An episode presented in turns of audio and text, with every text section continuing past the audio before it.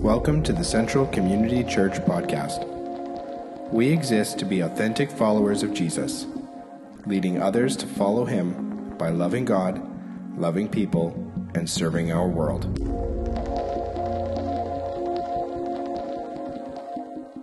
Hello, everybody. Good morning here. You guys awake? Yeah, okay. That's really good. I know that uh, probably what Pastor Tyson said, Pastor Chris is coming up, there was that little bit of like, oh, really? It's not Matt again? Like, when is Matt coming back? Like, it's three weeks, I think. So, yeah, Nate Bursey joked around a couple weeks back that he was the uh, fifth string preacher. So, I don't know, I'm like fourth string. I'm not sure where I'm at in that, but um, hopefully, hopefully Matt will come back soon. Actually, to Matt's credit, can I just share something? Every time I preach, Matt he sends me texts, and he says he's praying for me, and I, you can't see the text, but um, he says he's praying for me, and he's behind me, and I never text him.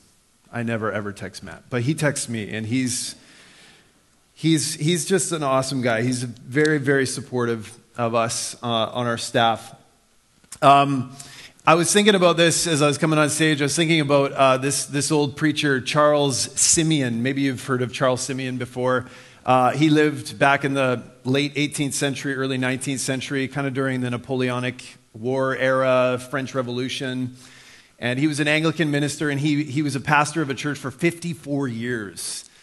54. Just think about that. Same church. He was there for 54 years.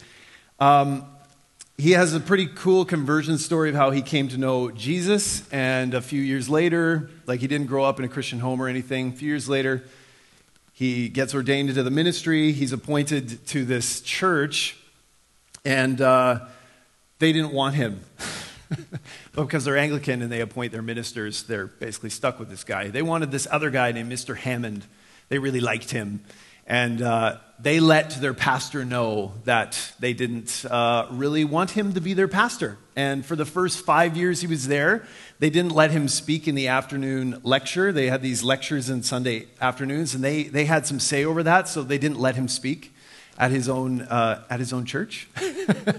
I, so I was like, wow, my, this is pretty easy for me. At least, at least you guys aren't like that upset that you would do that kind of thing.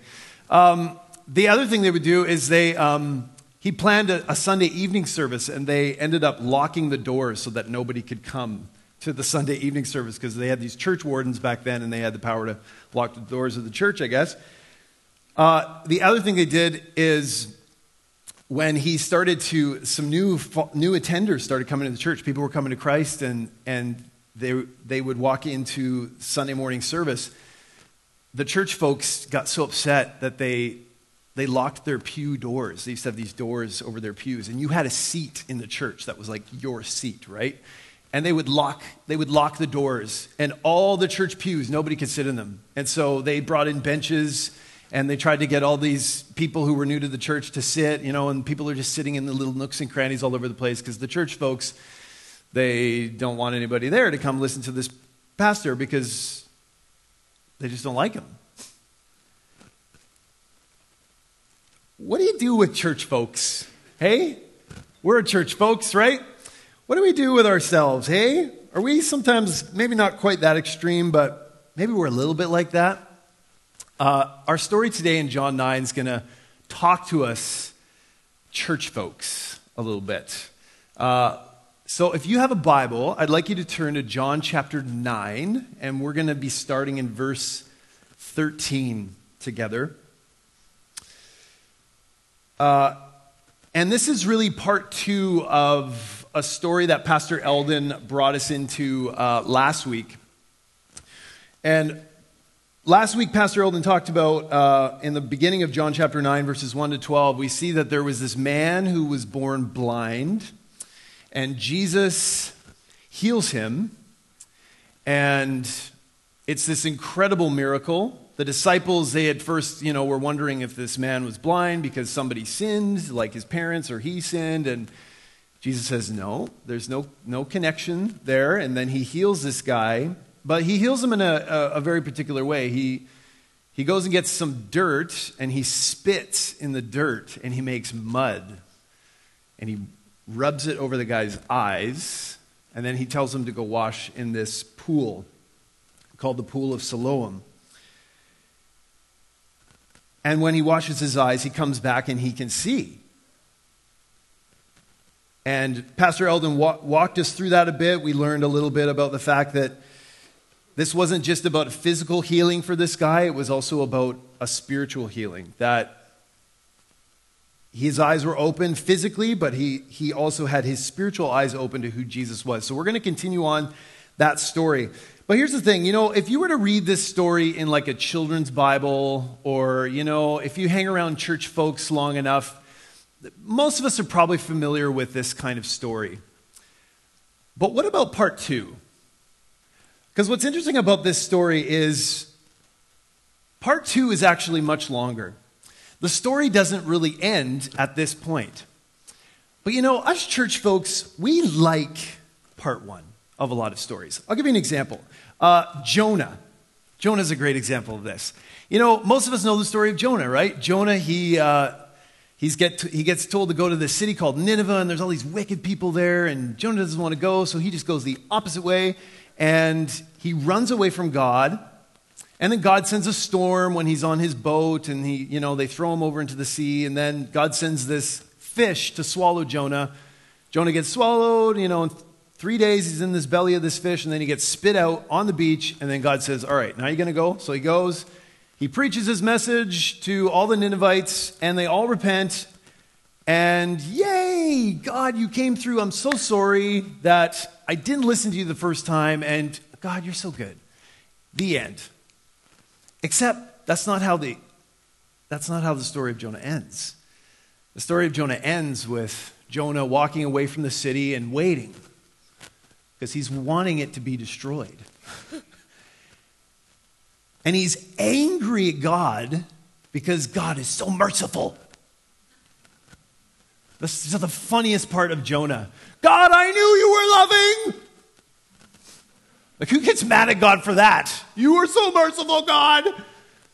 And he's upset at God. And then the, God makes this little plant grow beside Jonah. And, and Jonah's so hot and he comes to rest under this plant and he starts to feel really good about this plant and he's like, oh, I love this plant. And then the plant dies because God sends a worm to kill it. And he's like, my plant, my plant is gone. My beloved plant. I wish I was dead. And that's how Jonah ends. That's, that's how the book ends. It's crazy. That's part two. Okay? Give you another example. Uh, the story of the prodigal son. We love this story in the church. It's a great story, right? Jesus told this parable, this story about a father who has these sons, and his younger son comes to him one day and says, Father, give me my money. I want out. Give me, he's asking for the inheritance money because he just wants out of the family. He doesn't care about his father. And so his father shouldn't give it to him, but he obliges his son. His son takes the money, runs away. You know, it's basically like he's, he's dead and gone. And then he takes all that money and he just blows it, right? He just wastes all the money and he finds himself so poor and so needy and hungry at one point that he's asking these farmers, Can you give me some of the pig food? And he's so dejected. And then in this state of like, he finally comes to his senses and realizes, like, what am I doing? I, like, my father's good. I should go back to him. Maybe I can just beg him to go work and, and maybe he'll let me have a job. And he goes back, and much to his surprise, the father is waiting for him, right? He's waiting for his son to return. He runs to his son, which, which Jewish men don't do in that day. He runs to his son and he showers him with kisses and love and throws a big party for him. And we're like, oh, isn't it good? And, and, and Jesus says, this is a story about the Father's love for us who are sinful, right? And this is what it's like when someone turns back to God. He says, There's a big party in heaven, and all the angels are celebrating, and it's so awesome. And it's, it is. It's a beautiful story, right? But that's part one. Part two, the story doesn't end there. It actually ends with this other brother, this other son who's out in the field and he finds out what's going on. And he's like, My father threw a party for him? And then he's angry, and the father has to come out to him and he's like, I'm not going to go to your party. He's like, You never threw me a party. And he's angry at the father. He's angry at God for his love, just like Jonah was. For letting his foolish brother back into the family. And that's how the story ends. In both these stories, we have a beautiful account of unworthy people turning to God in repentance, followed by the people of God, us, us types, the very people who should be excited about God's work of grace are angry with God. They're upset about the most trivial things. How is it possible that the people who are closest to God are actually just far away from Him? How's that possible? Well, it's possible if you're blind. Welcome to John chapter 9, verse 13. Let's get into it here. John chapter 9, verse 13.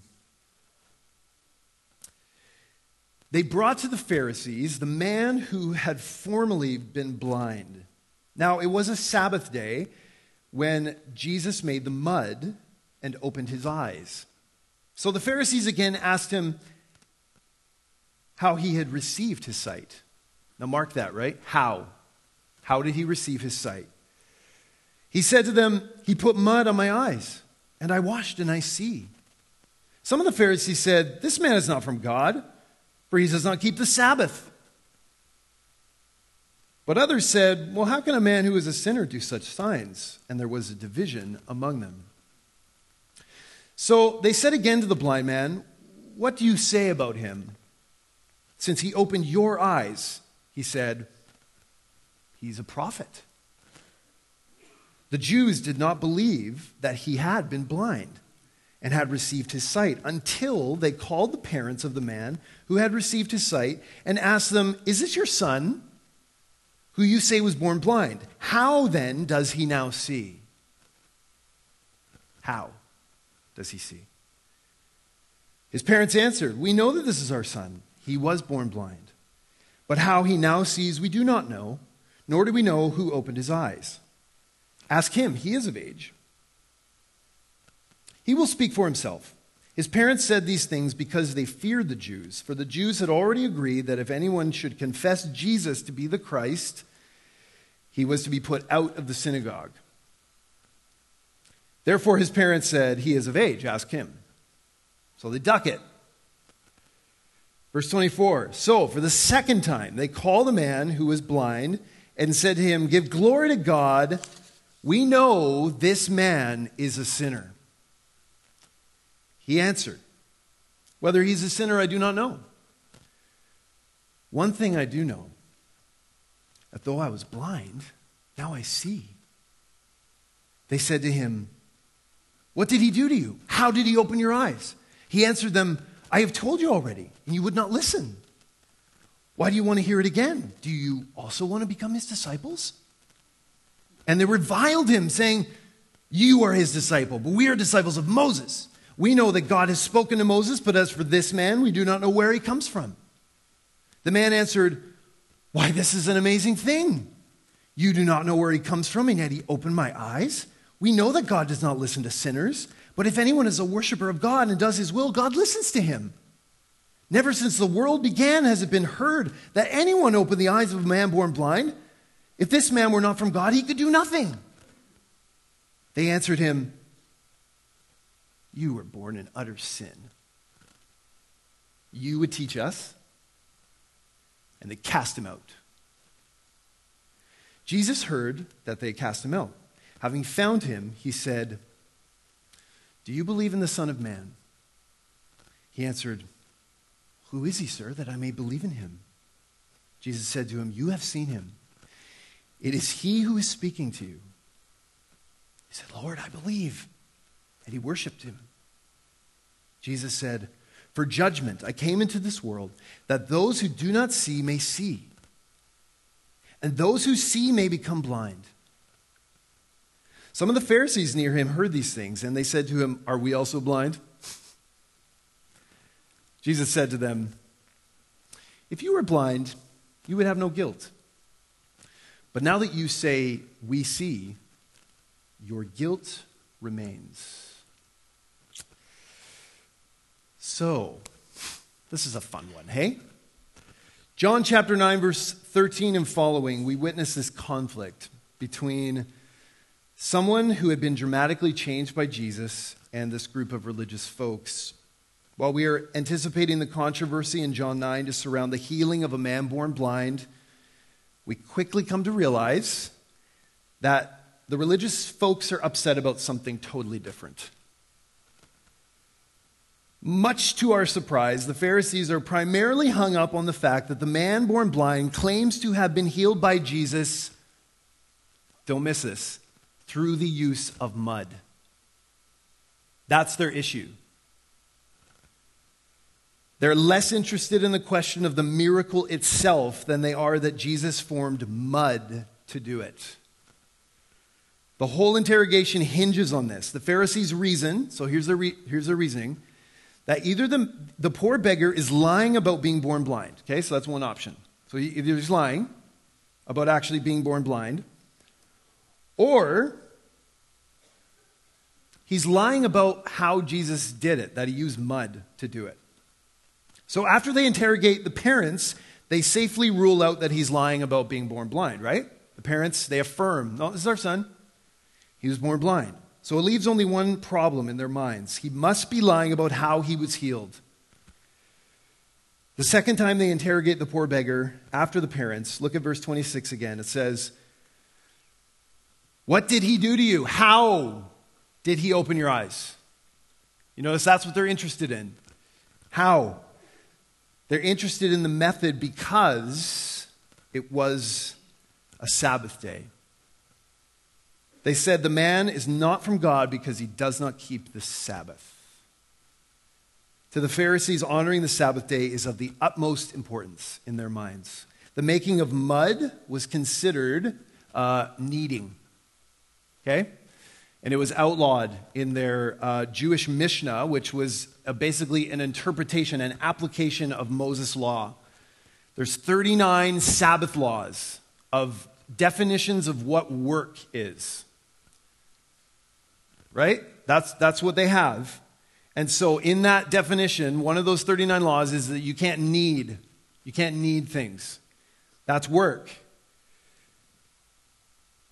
So, the Pharisees and the scribes developed this extra set of laws, these additional teachings, and they consider them to be as authoritative as Moses' law itself. In fact, they see no distinction between the two. It's just Moses' law. Moses outlawed this. Now, Moses' law is very clear uh, Exodus 23 12. It says that the Sabbath is made for rest and refreshment. That's, that's its intention. But they've taken it and they've added all this stuff to it. That's not really part of God's word, but they think that it is.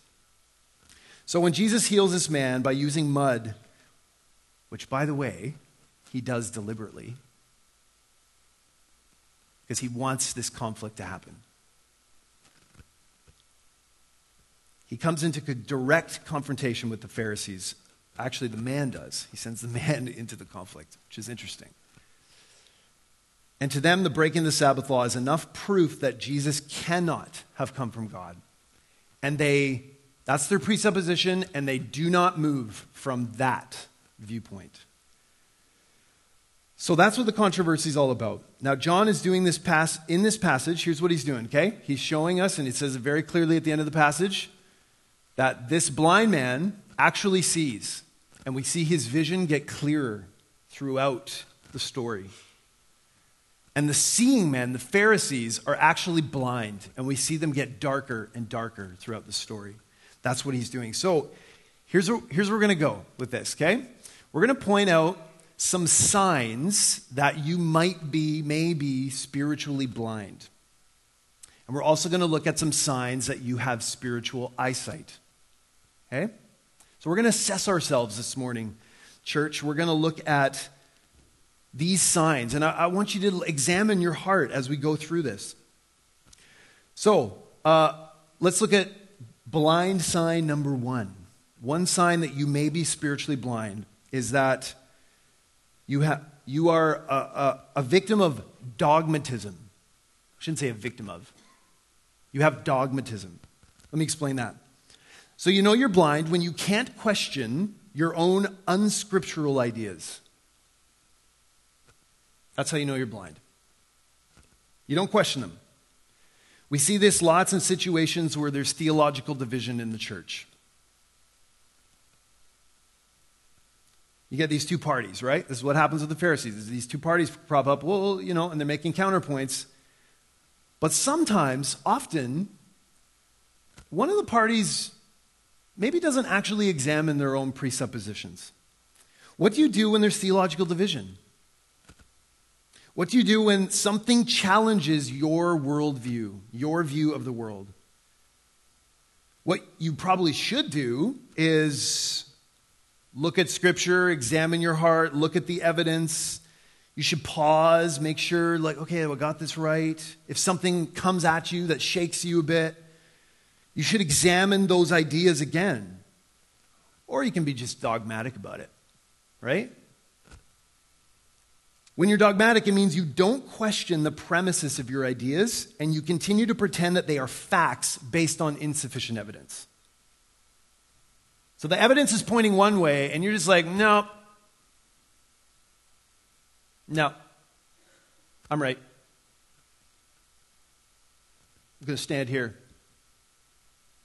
And you might even pretend that you're, you got conviction, right? We're going to talk about what conviction is in a little bit. But it's really just dogmatics. If the Pharisees were to examine their understanding of Sabbath laws, they would quickly discover how much they were actually following man made laws. They would also discover that some of their own claims were self refuting. Notice that they confidently assert they, they know that Jesus is a sinner. They say that. And there's no way he can possibly be from God. But then in verse 29, they let it slip a bit and they confess we don't know where he comes from. What do you think about that? We know he's a sinner, but we don't know where he comes from. What? do, you, do, do, you see that? Do you see it? Do you see how blind you are there? Do you see that that's a blind spot? Verse 22, it says the Pharisees, when they're interrogating the parents, they had already agreed that if anyone should confess Jesus to be the Christ, he would be put out of the synagogue. Mind's made up. Their mind's made up. They don't need to be convinced. They're not going to go back and look at, at their, their ideas. It's a great example of dogmatism. No effort is made to consider the scriptures or the evidence in front of them. No questions are given to their own presuppositions. Their theological position is unquestioned. So, look, brothers and sisters, when you, when you guys hear things, whether here at church or you read things in the Bible, during your personal study, whatever, do you, you know, when you come across those passages that challenge you, do you just kind of like go, no, no, like, you know, like a kid. My kids do this, right? Like, no, no, they just hide in the corner. No, don't want to hear it. Like, is that your reaction? Or do you go back and look it up? In other words, uh, are you more like a Berean or are you like a Pharisee? Okay, I want to take you just to Acts 17 for a sec. Okay, if you want, you can flip there. Acts 17, verse 10, or verse 11 and 12. So in verse 10, it, it talks about Paul and Silas, and they're missionaries, and they go to the, the city of Berea. They were just in Thessalonica. Some of the Jews there believe, some of them like beat them, toss them out. So they go over to Berea. And it says when they get there, so they go into the synagogue, and so they're talking to Jews, right? So these are Jews. And they're talking to them about how Jesus is the Messiah. And it says, Now these Jews in Berea were more, no, were more noble than those in Thessalonica. They received the word with all eagerness, examining the scriptures daily to see if these things were so. Many of them, therefore, believed. So they didn't just put up a wall. They, they were eager about it. They're like, yeah, you know, that's, that's interesting. We're going to look, though. We're going to go look And they did. And they found it to be true and they believed. The Bereans tested the claims of Paul and Silas about Jesus' death and his resurrection, and they came to believe their testimony. And this reflects a humble attitude to look at all the evidence and to allow the truth to be the driving force. So, what are you like? Are you a Pharisee or are you a Berean? Sign number two that you might be spiritually blind. You miss the point. You miss the point. You know you're blind when you just miss the forest for the trees, particularly when you miss the work of God right in front of your face in favor of some sort of minute thing. The Pharisees always win the contest when it comes to missing the point. That's what blindness does. A man born blind has just been healed, and they, there, there's already all this evidence. There's all these eyewitnesses. Like, he's not even going around telling them, hey, look, I'm, I'm healed. Like, the neighbors actually see him, and they're like, wait, well, I recognize that guy. That guy was blind. And all the neighbors are stirred up, and he is saying it, and his parents are affirming it. He, he has been healed. And you ought to like look into that, right? And the blind man puts it so great in verse 32. He says, Never since the world began has it been heard that anyone opened the eyes of a man born blind. Like, this is a game changer. This is a world changing miracle. This never happened. It's amazing. And they're upset about mud. Like, what? Like, are you. This is one of those are you kidding me moments, right? Are you kidding me? Seriously? Right? It's one of these moments. Is this, is this for real? They can't see God's amazing work right in front of their face. And, brothers and sisters, look, we can, we can become like this, right? I, I know I can. I can fail to see the work that God is doing and the mission that He's called me to and the mission that He's called us to. We can fail to see His glory in the creation around us, to stand in awe of His majesty. We become focused on these little things, right? Often our preferences. The things that, ah, oh, my coffee, they should serve better coffee at the church. Like, okay, great. Like, it's okay. It's, it's, maybe a good criticism, but was like that the first thing in your mind when you left the service? Like, was that the first thing? was like, wow, like God's good. Yeah, we can maybe have better coffee, but God's so good. Or is it just like, man, what's up? Like, I don't get it. Like, my seat was taken again. Like, whatever it is for you, right? We don't sing enough hymns, like, I, I don't know. Whatever the little thing is, is it like the first thing always in your mind? Like when you're when you're seeing God at work, there's this little nitpicky thing. Well, you might be blind. So check your heart. Number three, blind sign. Uh, you're a prideful know it all. You guys love know it alls, don't you? They're great to work with. They're so fun to work with. Know it alls. I just love them. You know, you can't say anything they because they know everything. And you know, we can be like that. You know, you're blind when you're private, uh, uh, uh when you're prideful know it all. They were full of pride, these Pharisees. They were know it alls. Notice how the Pharisees, they have this attitude of superiority all through the passage, okay? And they believe that they are the keepers of the knowledge. Look at verse 24. We know this man is a sinner. We know. Unquestioned, we know. Verse 29. We know that God has spoken to Moses. A little bit later, we are disciples of Moses. They start from a place of we know. They're prideful, they're know it alls. In the final moments of the story, too, they smugly say to Jesus, right, when he suggests that they're blind. Verse 41, they say, Oh, I guess, are we also blind, Jesus? Like you can just imagine that they're kind of, they think this is funny, right? It's like, um, it's like coming up, it's like making a statement like, all NBA players are bad at basketball. And then LeBron James and Michael Jordan walk by, right? And they're like, oh, are we bad at basketball too? I guess. Like, that's, that's ridiculous. Right? I guess we're bad too, huh? We're blind. Like to call a Pharisee blind is to say they don't know God. It's to suggest they don't have knowledge of Him, that they live in darkness, they don't have the truth, they're evil, they're wicked. It's an utterly insane idea to these guys. Jesus' response to them in verse 41 reveals that the problem of blindness is not insurmountable, though. By no means. It's precisely blindness that Jesus came to remove. But the greater problem is that they claim to see. They claim to see. We know. We know everything. Isn't that a greater difficulty dealing with somebody who just just stubborn, right? I just we know. I mean, my daughter the other day, like I'm trying to teach her how to cut her meat, right? So I'm like, hey, uh, sweetie, like hold the, hold the fork this way and like hold the knife. And, you know, she just fight me like, I, I can do it. And she's like holding it like this, right? And like, she doesn't know what she's doing. And I'm like, honey, honey, just, just calm down. Just grab, I'm going to show you, okay? So that way that you know. Oh, I already know. she's getting all upset.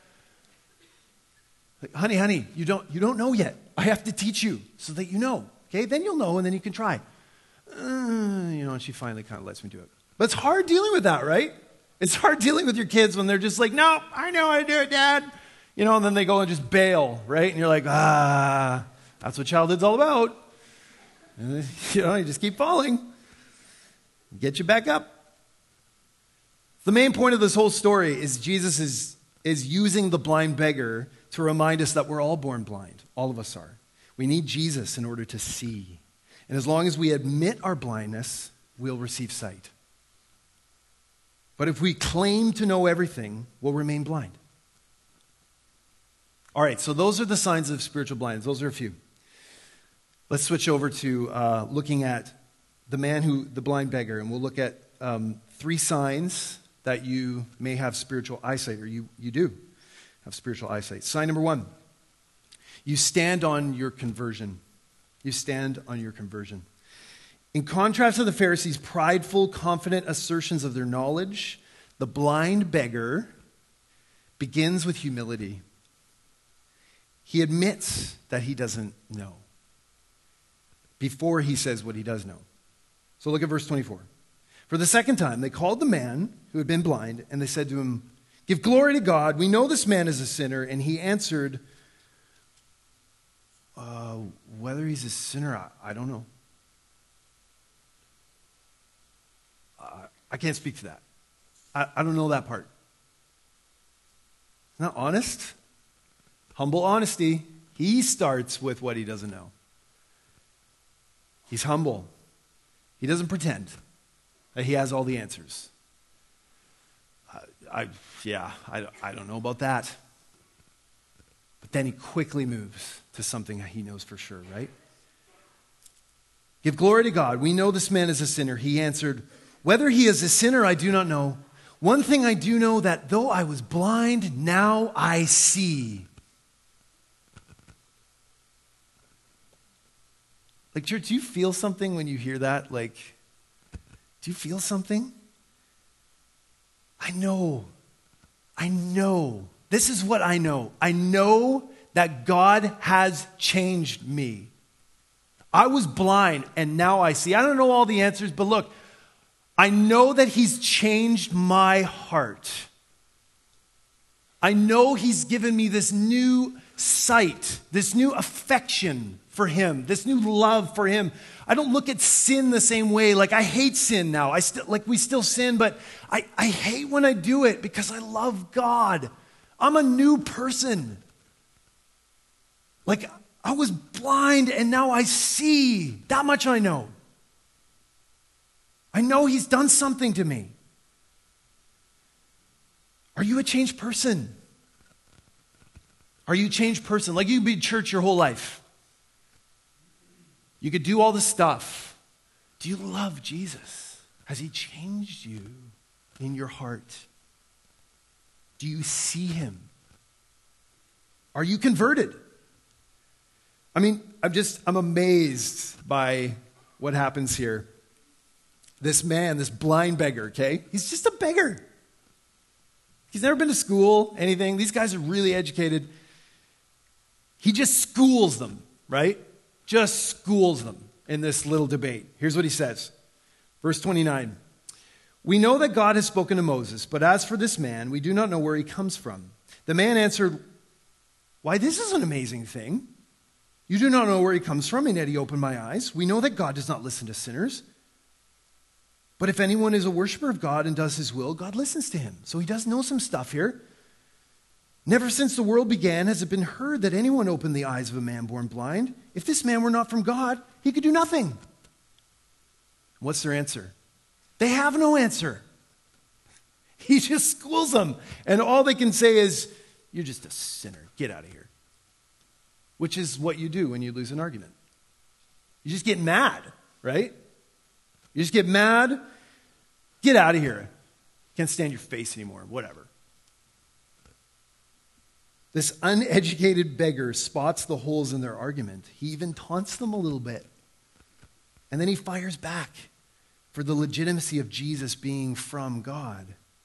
Their mouths are stopped. They have nothing left to do but revile him. Because he actually sees better than they do. Look, I'm all for education. I am. Like, please. I mean, sometimes it drives me crazy when preachers like talk about like how, you know, we look at stories like this sometimes and we're like, well, you know, the uneducated are better than the educated. You know, it's not about that. It's not about that. There's educated, there's uneducated, you know, and we need, we need it all. But you can be blind and educated. You can be blind and uneducated. It's about your heart. Where's your heart? Proverbs 4:18 says the path of the righteous is like the first gleam of dawn, shining ever brighter till the full light of day. And that's what this guy shows. There's a gleam there, right? They don't have a gleam yet, but he's got a gleam and he sees. And so he sees right through them. He sees right through them. It may sound contradictory, and yet it is true. I want you, I want you to hear what, what uh, James Boice says about this. He says, Who are those who are most likely to be taken in by authority? We might answer the foolish. But who are the foolish? The answer to the question is not necessarily those who are uneducated, and most certainly not those who are aware of their own lack of knowledge. The answer is that those who are overly sure of what they think they know. Thus, you will find professors being swept up into foolish theories by other professors, ministers being led into nonsense concerning Christ by doctors of theology. It's true. So true. Some of our Christian Bible colleges, like, some of the guys in there aren't converted. I mean, Princeton University used to be a Christian seminary, right? Used to be Christian. Not anymore. What happened? Doctors of theology came. Well, we don't actually believe there's miracles. And they present all this apparent evidence while not questioning their own presuppositions. Brothers and sisters, I have met children who see God clearer than some so called Christian teachers I've met. I have. It's because conversion means something. It means your eyes are open. The light is on. Sign number three you grow in conviction. You grow in conviction. That's how you know you have eyesight. Notice again through the passage, the blind beggar shows remarkable growth in his view of Jesus. He is strengthened by the conflict. He doesn't flounder, he's strengthened by it. I think that's why Jesus sent him into it. He knows he's going to stand, and he grows in his understanding of Christ throughout this passage. So look at verse 12. Verse 12, he says, Jesus is a man. So he starts there. The man Jesus, he says, healed me. Verse 17, they ask him, Who do you say he is? His answer changes. Uh, he's a prophet. See some growth there? He's a prophet. Verse 33, he suggests he's definitely from God. And verse 37, He confesses that Jesus is Lord. And he worships. So, look, while Christians, we don't know everything, what we do, what we have come to know, we know truly. And we are convinced of it. As you go deeper with Jesus, you will experience greater conviction. Not dogma, but conviction. Having Christian conviction is different from being dogmatic. When you are dogmatic, you don't examine yourself ever, you don't examine your heart, you never question yourself. When you have Christian conviction, you may examine, you will question. But after examining and questioning, you will be strengthened by what you find when it's true. What you find is true. And you will continue to move forward in the knowledge of Christ. Let me just add a little bit of nuance to all of this, okay? So, it is possible to be a Christian, but to find yourself in a place where your growth has been so stunted that you feel blind spiritually. And maybe some of you are there. You're like, oh, as you say all this stuff, like, I don't know, like, I sound like I am just blind. And it might be, but it could also be that you're just stunted in your growth and you're kind of just, it's like, you know, it's possible to put the, you know, Jesus says, we light a lamp, and if you put a basket over it, you know, we're not seeing the light anymore, but the light's still there. It's possible that that's you. Here's what it says in 2 Peter 1. I love this passage, okay? This is helpful. Here's what, here's what Peter says He says, For this very reason, make every effort to supplement your faith. You got faith. That's your baseline, right? You believe. Here, I want you to add some stuff, though, okay? Not to add to salvation, but I want you to add some stuff as you continue to grow as a Christian. He says, add to your faith virtue, and virtue, knowledge, and knowledge with self control, and self control with steadfastness, and steadfastness with godliness, and godliness with brotherly affection, brotherly affection with love. For if these qualities are yours and are increasing, they keep you from being ineffective and unfruitful in the knowledge of our Lord Jesus Christ. For whoever lacks these qualities is so nearsighted that he is blind, having forgotten that he was cleansed from his former sins. So he's talking about people in the church who they're cleansed. They are real Christians but something's just not growing, and so you don't feel it. You just don't feel like, oh, I don't know if I can see right now. And he's like, look, you, because we got to address some of these other things that will help you grow, and then you'll, you'll, you'll see, you'll be effective, you'll be fruitful. And the light, you will see it's on, it's really there. So, look, it's possible to light a lamp and put it under a basket. Look, the light doesn't feel like it's on sometimes.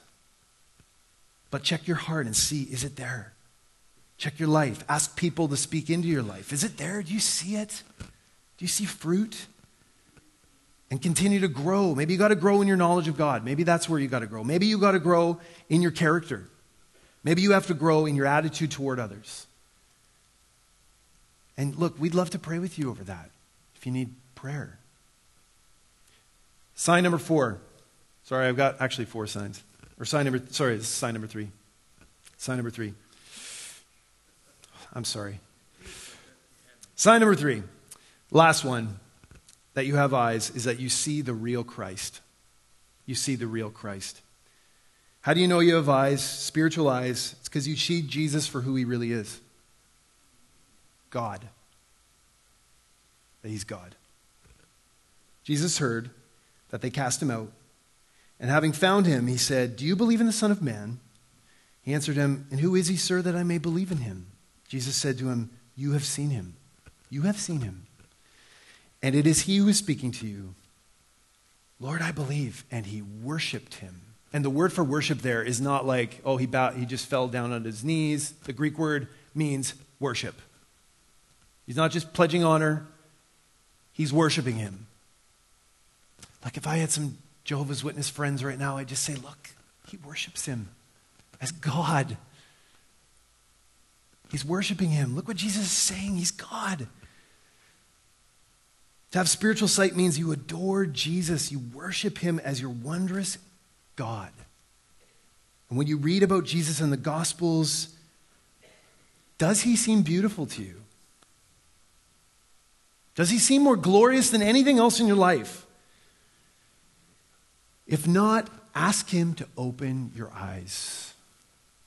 Let me just end with this. When Jesus heard that this blind beggar had been cast out of the synagogue, I love what he does. He went and found him.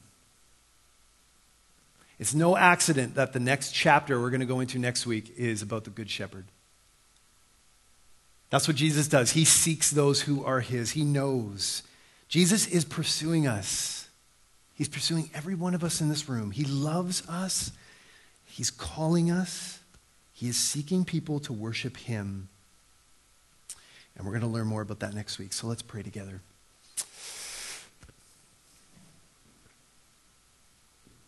Uh, Lord, you know, Lord, you know how unworthy uh, I feel even to preach this sometimes. Lord, you know how blind I can be.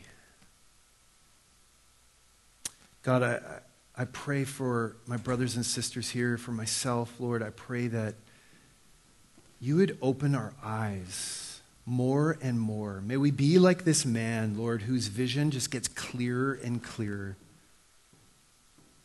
God, help us to see you. Help us to see you at work. Help us to see you all around us in a child's smile, in the mountains around us, in your saving of a life. God, whatever it is, open our eyes to your work. May we stand in awe. May we worship you. We pray this in your wonderful name. Amen.